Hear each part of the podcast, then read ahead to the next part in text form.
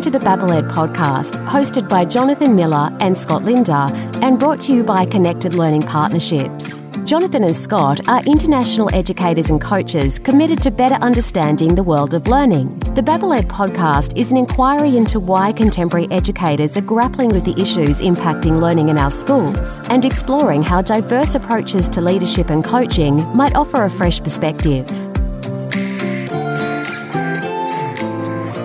Hello, out there, everybody, and welcome to episode four of the Babble Ed podcast. I am Jonathan Miller, and as always, joined by my co-host and good friend Scott Lindner. Scott, how are we doing today, my friend? I'm doing really well, Jonathan. It's it's kind of an eerie day here in Beijing, but I'm happy to be here having a chat and a little bit of a reflection today. I think Yes. on uh, just how busy we actually are. Are we feeling busy? Are we actually busy? And is busyness a good or a bad thing? Definitely feeling busy for sure. I think if I look at my calendar, I would say that by definition, if it's if it's having things on, I am busy. So, for those of you, if you are still wondering, the topic of our babble today is busyness in school and this culture of busy that it seems like we have a tendency to get ourselves into. What are your thoughts on that, Scott? I think, well, I, in getting ready for this, I was just ruminating around the positive and negative connotations or associations with busyness. And I think it probably has a bit of both. But I also had this connection between when we say we're really busy, is it a, a status or is it associated with I need to be seen to be busy? And then thinking about that connection with do each of us or is there anyone out there know maybe those in switzerland even know about someone who might say yeah i don't really need sleep. I only need three hours sleep. And then are we saying that for what real reason? To let people know that we're handling things really well or, or whatever? And maybe you are just lucky you only need three hours sleep. It's not me. Definitely not me either. I find that that statement interesting about people having a lack of sleep or this culture of busyness that we've gotten into. There was an article in the Atlantic that was written by Joe Pinsker, and he was interviewing Silvia Bellezza, I think is how you pronounce her name. oh yeah And she has done a lot of research into busyness, and it's it's a bit US centric, but what came out of her research is that busyness is actually a symbol of status. That's something that she's pulled out in regards to the last century. A symbol of status so meaning to be successful is to be busy Yeah. Yeah, right. Well, I wonder also to be successful is it to be able to in any books we've read, has anyone have you ever come across anything that said, I'm a super successful leader and I need eight to ten hours sleep every night? Have I come across that? Well, I know Arianna Huffington, she wrote, I can't remember if it was a book or it was an article, but I, I've seen her do some interviews as well about the importance of getting sleep. And I know her, and she is a uber successful person, absolute powerhouse. And I believe she said that she gets anywhere from eight to nine hours sleep a night. Yeah. So I definitely think having enough sleep can keep you at the top of your game. It's important. And I do find it interesting if you hear some people say, don't worry about my work ethic. I only sleep a few hours a night. Well, does that actually lead to you being your most effective? Right. And I'm thinking about this most recently in the last few weeks here, we've done a, a bunch of exam preps, you know, for the DP and a lot of the well-being message we're sending to students is to ensure you're rested and maintain a routine and don't get sucked into this notion of staying up all night and, and getting ready. And I think that that's true in terms of what we would say in our message we deliver, but connected to its busyness might be, well, I just got to get all of this stuff done. Mm-hmm. And so we're in this sort of like, it feels important, but maybe it's not as important. And it feels really urgent. And maybe it is because there's some deliverables. But I guess I'm just ruminating on this space of saying, is there a connection in that status if we accept that, you know, busyness becomes just a byword for like everyone is in this state, but also in the connection between how we might express, I don't need sleep because sleep is associated with being ineffective. Whereas Mhm. if we are more timely in the work we do and spend a little bit more time knowing about how important this task might be, we might also be able to allocate the space in our lives to sleep and relax to be effective rather than just being urgent all the time. Yeah, I think this is something that's this isn't just specific in our context. I think schools across the world can get into the space of things seem really, really busy and that we just have a culture of being busy. Mm. You know, we only have about, I think, what, 14 or 15 weeks left of the school year. So, as coaches and, and leaders as we are, it's important that we stay in the present because there's actually still quite a bit of time left to finish up the year yeah. positively. But we also need to be in that mindset of preparing for 21 22. I can't believe I'm actually saying 21 22 school year is only six months away. It's going to happen to you, whether you it, like it or right? not. Right. That's right. I was wondering, can we go through a couple of statements that I know that I've made and have heard colleagues, not just in my current workplace, but people in our professional network make as well. Yep. And just kind of have a candid conversation about how we feel about them. Does yeah. that sound like an all right thing with yeah, you? Yeah, I appreciate that. That'd be great. So, one of the things that I know that I've heard and that I've definitely said before is, oh my gosh, there's just too much on. Yeah. Go. well, I mean, sometimes there is, I think, mm-hmm. is the other response to that. Like, and presuming positive intentions all the time, like, like there is just this list. It's about then surely moving into there feels like there is too much on, or is there just too many things on to fit mm-hmm. in? You know, and I'm cognizant as we as we move through this. There's a lot of I feel this right. So you know, I feel really busy. Well, what is it to be too busy? Oh, there is just too much on. Okay, so what is it that's actually on, or is it just in this moment? I'm ex- I feel like it is it's connected in another statement around just feeling drained. Yeah. So so sometimes, and I know that this is not that innovative, but pausing and actually writing down. Some people are list people, right? Find that really satisfying. I'm a list person. have that crossed off. But if we're feeling there's too much on, we might know there's too much on by listing actually what mm-hmm. it is. And then what am I actually, what's my role in that? But connected in that I'm just drained and there's too much on it, I sense that that's a really emotional statement. No doubt that it's true for someone, but I wonder if the next step is well, how do we know where to start with this? It's also too. Sorry, can I jump in? Yeah, yeah. As well with the drain space because I remember actually making that specific statement a couple of weeks ago where it was just a week that was chocked full. It seemed like I was back to back to back, mm-hmm. and it was a lot of really really good stuff. And I get to the end of the week and a friend asked me, it's like, how you doing? I'm like, man, I'm just drained. Like it's just, it's been a week. Yeah. But it wasn't necessarily a bad week. So no. do we sometimes associate being busy or being drained with it wasn't purposeful or there was just so much on that I feel so tired? Is there a difference between a good tired and a bad tired? Yeah. Do you think? I, well, yeah. So I know that there is. And in my own sort of experience, it's like that stasis of having a good tired is like doing a really good workout or knowing that I'm in balance because I'm sleeping well because I've actually had a full day. Mm-hmm. And just to go back a little bit in terms of the language around that drained, and I know we shouldn't analyze, you know, flippant statements too much, but if you think about that, I'm drained. What the companion piece to that might be, well, what is it that's going to fill you up again? Mm-hmm. Right. So it took all of my patience or all of my resilience or all of the skill set that I have to bring to bear to get through this week. The next question to that is, and was it effective? Yeah. Was, did you help someone? Do you feel good because you, because you, you can drain yourself.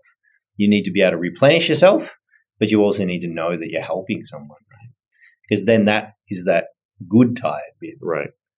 Um, yeah, it's a really good point. It, it makes me think of another statement that comes to mind as well as well, I just don't feel like there's enough balance. You brought up like a lot of the like the feeling of something as opposed to is it actually reality or am I just feeling it? Yeah. And it could be both too, but the statement I don't feel like there's enough balance has been said by myself at times as well as other people that I connect with too. And I think what's interesting is that do we actually have a common definition of what balance is? Do you think? I mean, you and I might. We hang out together a little bit, but uh, yeah, I mean, maybe it's important to have that definition. I'm not 100% there with it. I feel like the bit with whether you could define balance is to say, I know that I'm being successful, or I know that I'm being effective, or I know that the investment of this time to get these series of tasks done is worthwhile because of why. So you would hope that there would also be a feeling of that. Mm. Like I feel that I know there's enough balance because you know, I'm getting affirmation from home space. I'm managing to work out or go out for dinner, and I'm also making a difference to adults or kids' lives at school. But I'm, I'm certain that the definition of balance would mean don't have it one way too much. Yeah. And we're all guilty. You know, maybe I didn't have a balanced intake of food and beverages on Friday night, right? Like it's like you know, like to keep it balanced. So you know, today I should one drink too more many water, right? I'm, Yeah. Just saying, like it's like that. That analogy holds true for whether you're in your workspace as well. So, I mean, I think we understand that we you burn too much one way, you got to come back the other way. So, in a coach in a leadership space, you know, could one of the ins or one of the questions to unpack that a little bit, does it come back to what does balance specifically look like for you as an individual? Um, because I know for me, it's I have an understanding, at least in my role, that being able to go home at three o'clock or four o'clock at the end of the every day, every day, as much as I would love to be able to do that, it's just I can't put that in the equation because it's just not possible. Hmm. Well, it might be possible if you started at 4 a.m. maybe. True. But connected to that, let's just go back a little bit. I feel it's more, well, I'm using the I feel statement too. I think it's important to be able to know what matters, both professionally and personally. And I believe quite strongly that in schools, those two things are intrinsically connected, that you can't just have sole focus on a professional space without realizing that the professional and the personal interconnect. This is a human system. Schools are all about people. And so we must hold ourselves, I think, accountable to that higher standard of not just divorcing work, but Mhm. acknowledging its impact. Because I suspect, well, I know it of both of us, but I suspect most of the people listening too are also thinking about the fact that the intrusion of work, when you use that language, work intruding on my personal time, it, it's an issue, right? But you can fix a lot of that. You know, have you got your notifications sorted? Are you really needing to respond to that particular message? You need a certain discipline in that space. But I don't think sometimes we acknowledge that there's some really concrete steps to be taken there. Do I you, think, do you think oh. that's part of it too? Is in those conversations of, I feel sometimes that in the business, like we want to help people, and part of that helping will lead to get into giving them advice or trying to solve their problem, or even talking to somebody and looking to solve, helping somebody solve our problem, right? But could it just be like I just want to be heard, and I want somebody to acknowledge that or understand that I feel very busy? Yeah, I think yes, definitely. I believe quite strongly too, and I'll think about our particular context here in Beijing, but there's so many external impacts through the, the last 12 months, let's say, that have shifted what it is to be an expat or an international Mhm. educator.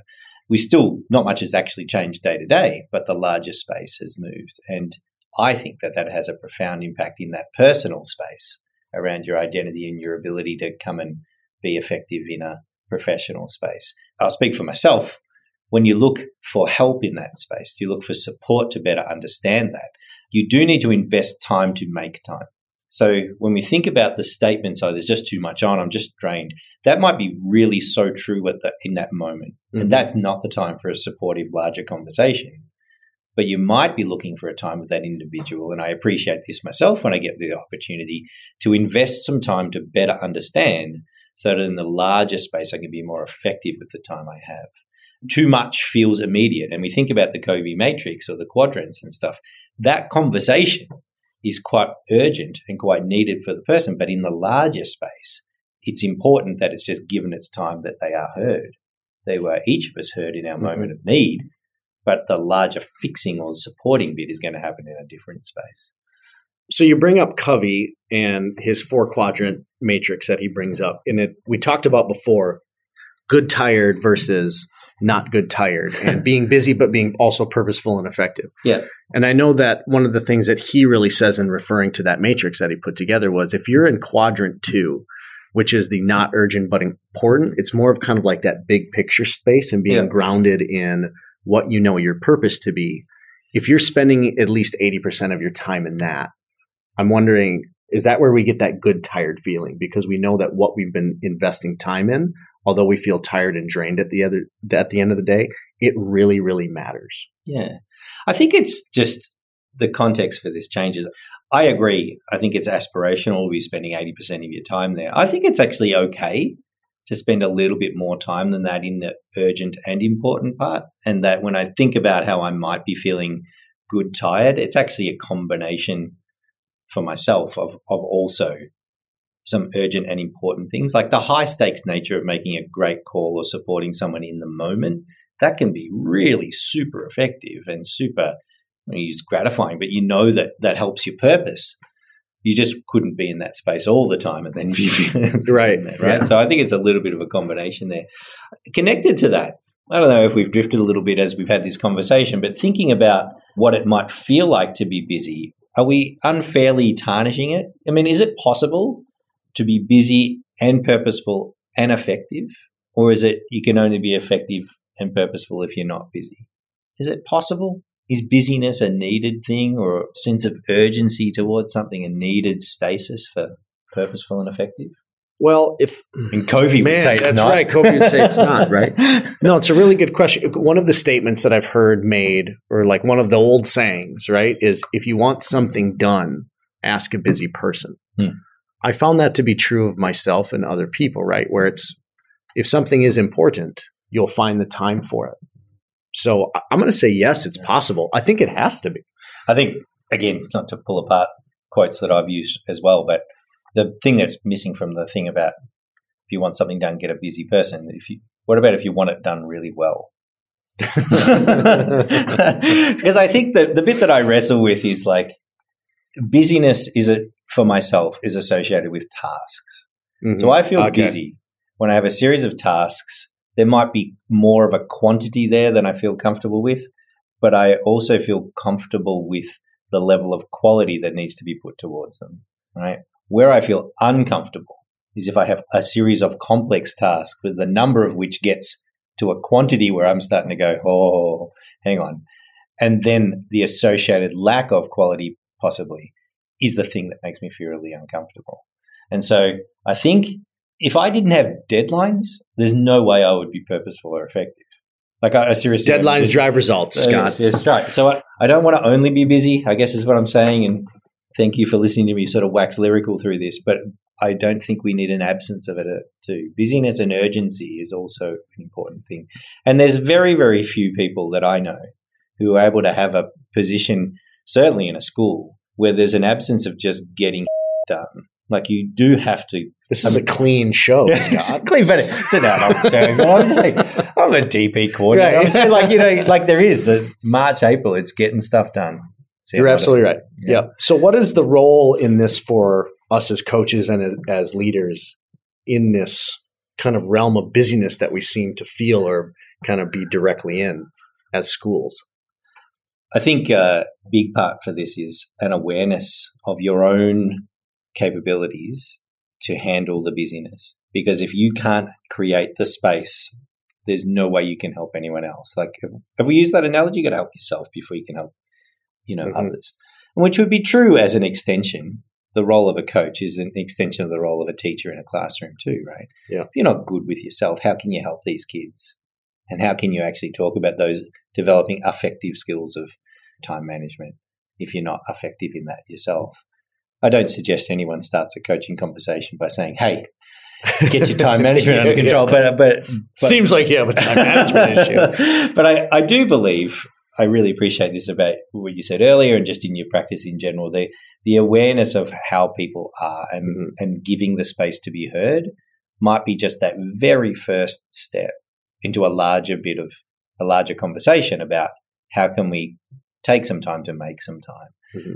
But by extension, I believe it shouldn't. You know how we? I just did it then, right? We talk about the first step. I think it's that first step gets repeated and repeated and repeated all the time. It's not like you don't continue to offer the opportunity. Yeah. Someone might need 20 of those or yeah. 100 of those. I think it comes down to being grounded as well. And, you know, you talked about being purposeful and effective. So, as a school, if us as leaders and as coaches if we are sure of our purpose and if we know that we're always going towards that north star hmm. and then helping other people understand that as well and supporting them through that and always coming back to being grounded in what is important and what is your purpose as an individual within the organization i think that's where we can really really thrive and i know elena aguilar in her book onward mentions that coaching is in its essence is about helping people change their habits and strengthen their dispositions. Yeah. So hopefully we can continue to support people through that in this age of busyness. yeah, for sure. It's a massive thing to change habits. They're habits for a reason, right? Yeah. So, you know, we shouldn't beat ourselves up or anyone else over that. Just acknowledge that that's there. But knowing that someone wants to, what's really on your mind now and what else? What else is really driving this? Because mm-hmm. that self awareness of a habit that you might want to evolve or change or break down is really when when it really starts to happen. So it might be just is there an opportunity here to get towards that state? And you certainly would struggle to be fully self aware when your day is just a list of tasks you have to get done and then you're in that bit of like I can't do this. Yeah. So creating the space, you know, creating the space. So, to sum up, what might be some key resources that we might be able to draw from to support others as well as ourselves in this culture of busyness? I know that I mentioned one, which is Elena Aguilar's book Onward, and it talks about cultivating resilience as educators. She actually gives a month by month breakdown of how to go through mm. a, hmm. a year without feeling the fatigue and the burnout that typically I know that I felt going through years of, of school and, and working in schools. Yeah, I think it comes highly rated. I have a different take on things. I think what I'd invite people who may be listening to do is look around and see who is that person that's handling a list of tasks of mm. busyness. Without the outward appearance of it feeling like I'm drained or is this just too much on? Who is that person that you can connect with to go, hey, it seems like you're doing this really well. That person may be struggling too, but would really appreciate the buck up of going, you yeah. know, like, hey, yeah. seems like you're handling it. But I think you need a, well, says the coach, I think you need someone to help you work through this. So in addition to the great resources that are out there from, in this case, Elena Aguilar, I think look in your own environment because mm-hmm. there'll be someone who's handling it and someone who's got that personal and professional space really well under control and, and look for that and have a conversation. So, for those of you out there looking for that, that would be my resource. There's someone in your organization, there's someone who you know that's doing it in a way that you want to. Why don't you reach out and have a conversation? Talking about things is okay. And a lot of times it's, it's exactly what we need, right? It is. Speaking of balance, should we get out of here? I'm getting a little thirsty. I think it's time. All right. Thanks for listening, everyone. Blowing up in Switzerland, I hear. Yes. Also, really quick, thank you to our Swiss friends. Scott, did you know that we are the 86th ranked educational podcast in the country of Switzerland? 86 yes. with a bullet. With, with a, a, bullet. bullet. Thank you, everybody. We'll hopefully see you next time. Thanks for listening. Babylon, everybody. Babylon. Thank you for tuning in to this episode of the Babble Ed podcast. Subscribe to the show wherever you listen to podcasts so you'll never miss an episode. While you're at it, if you found value in this show, we'd appreciate a rating on iTunes. Or if you'd simply tell a friend about the show, that would help us out too. You can connect with Jonathan and Scott via Twitter at JFJ Miller and at Lind Scott or through connectedlearningpartnerships.com.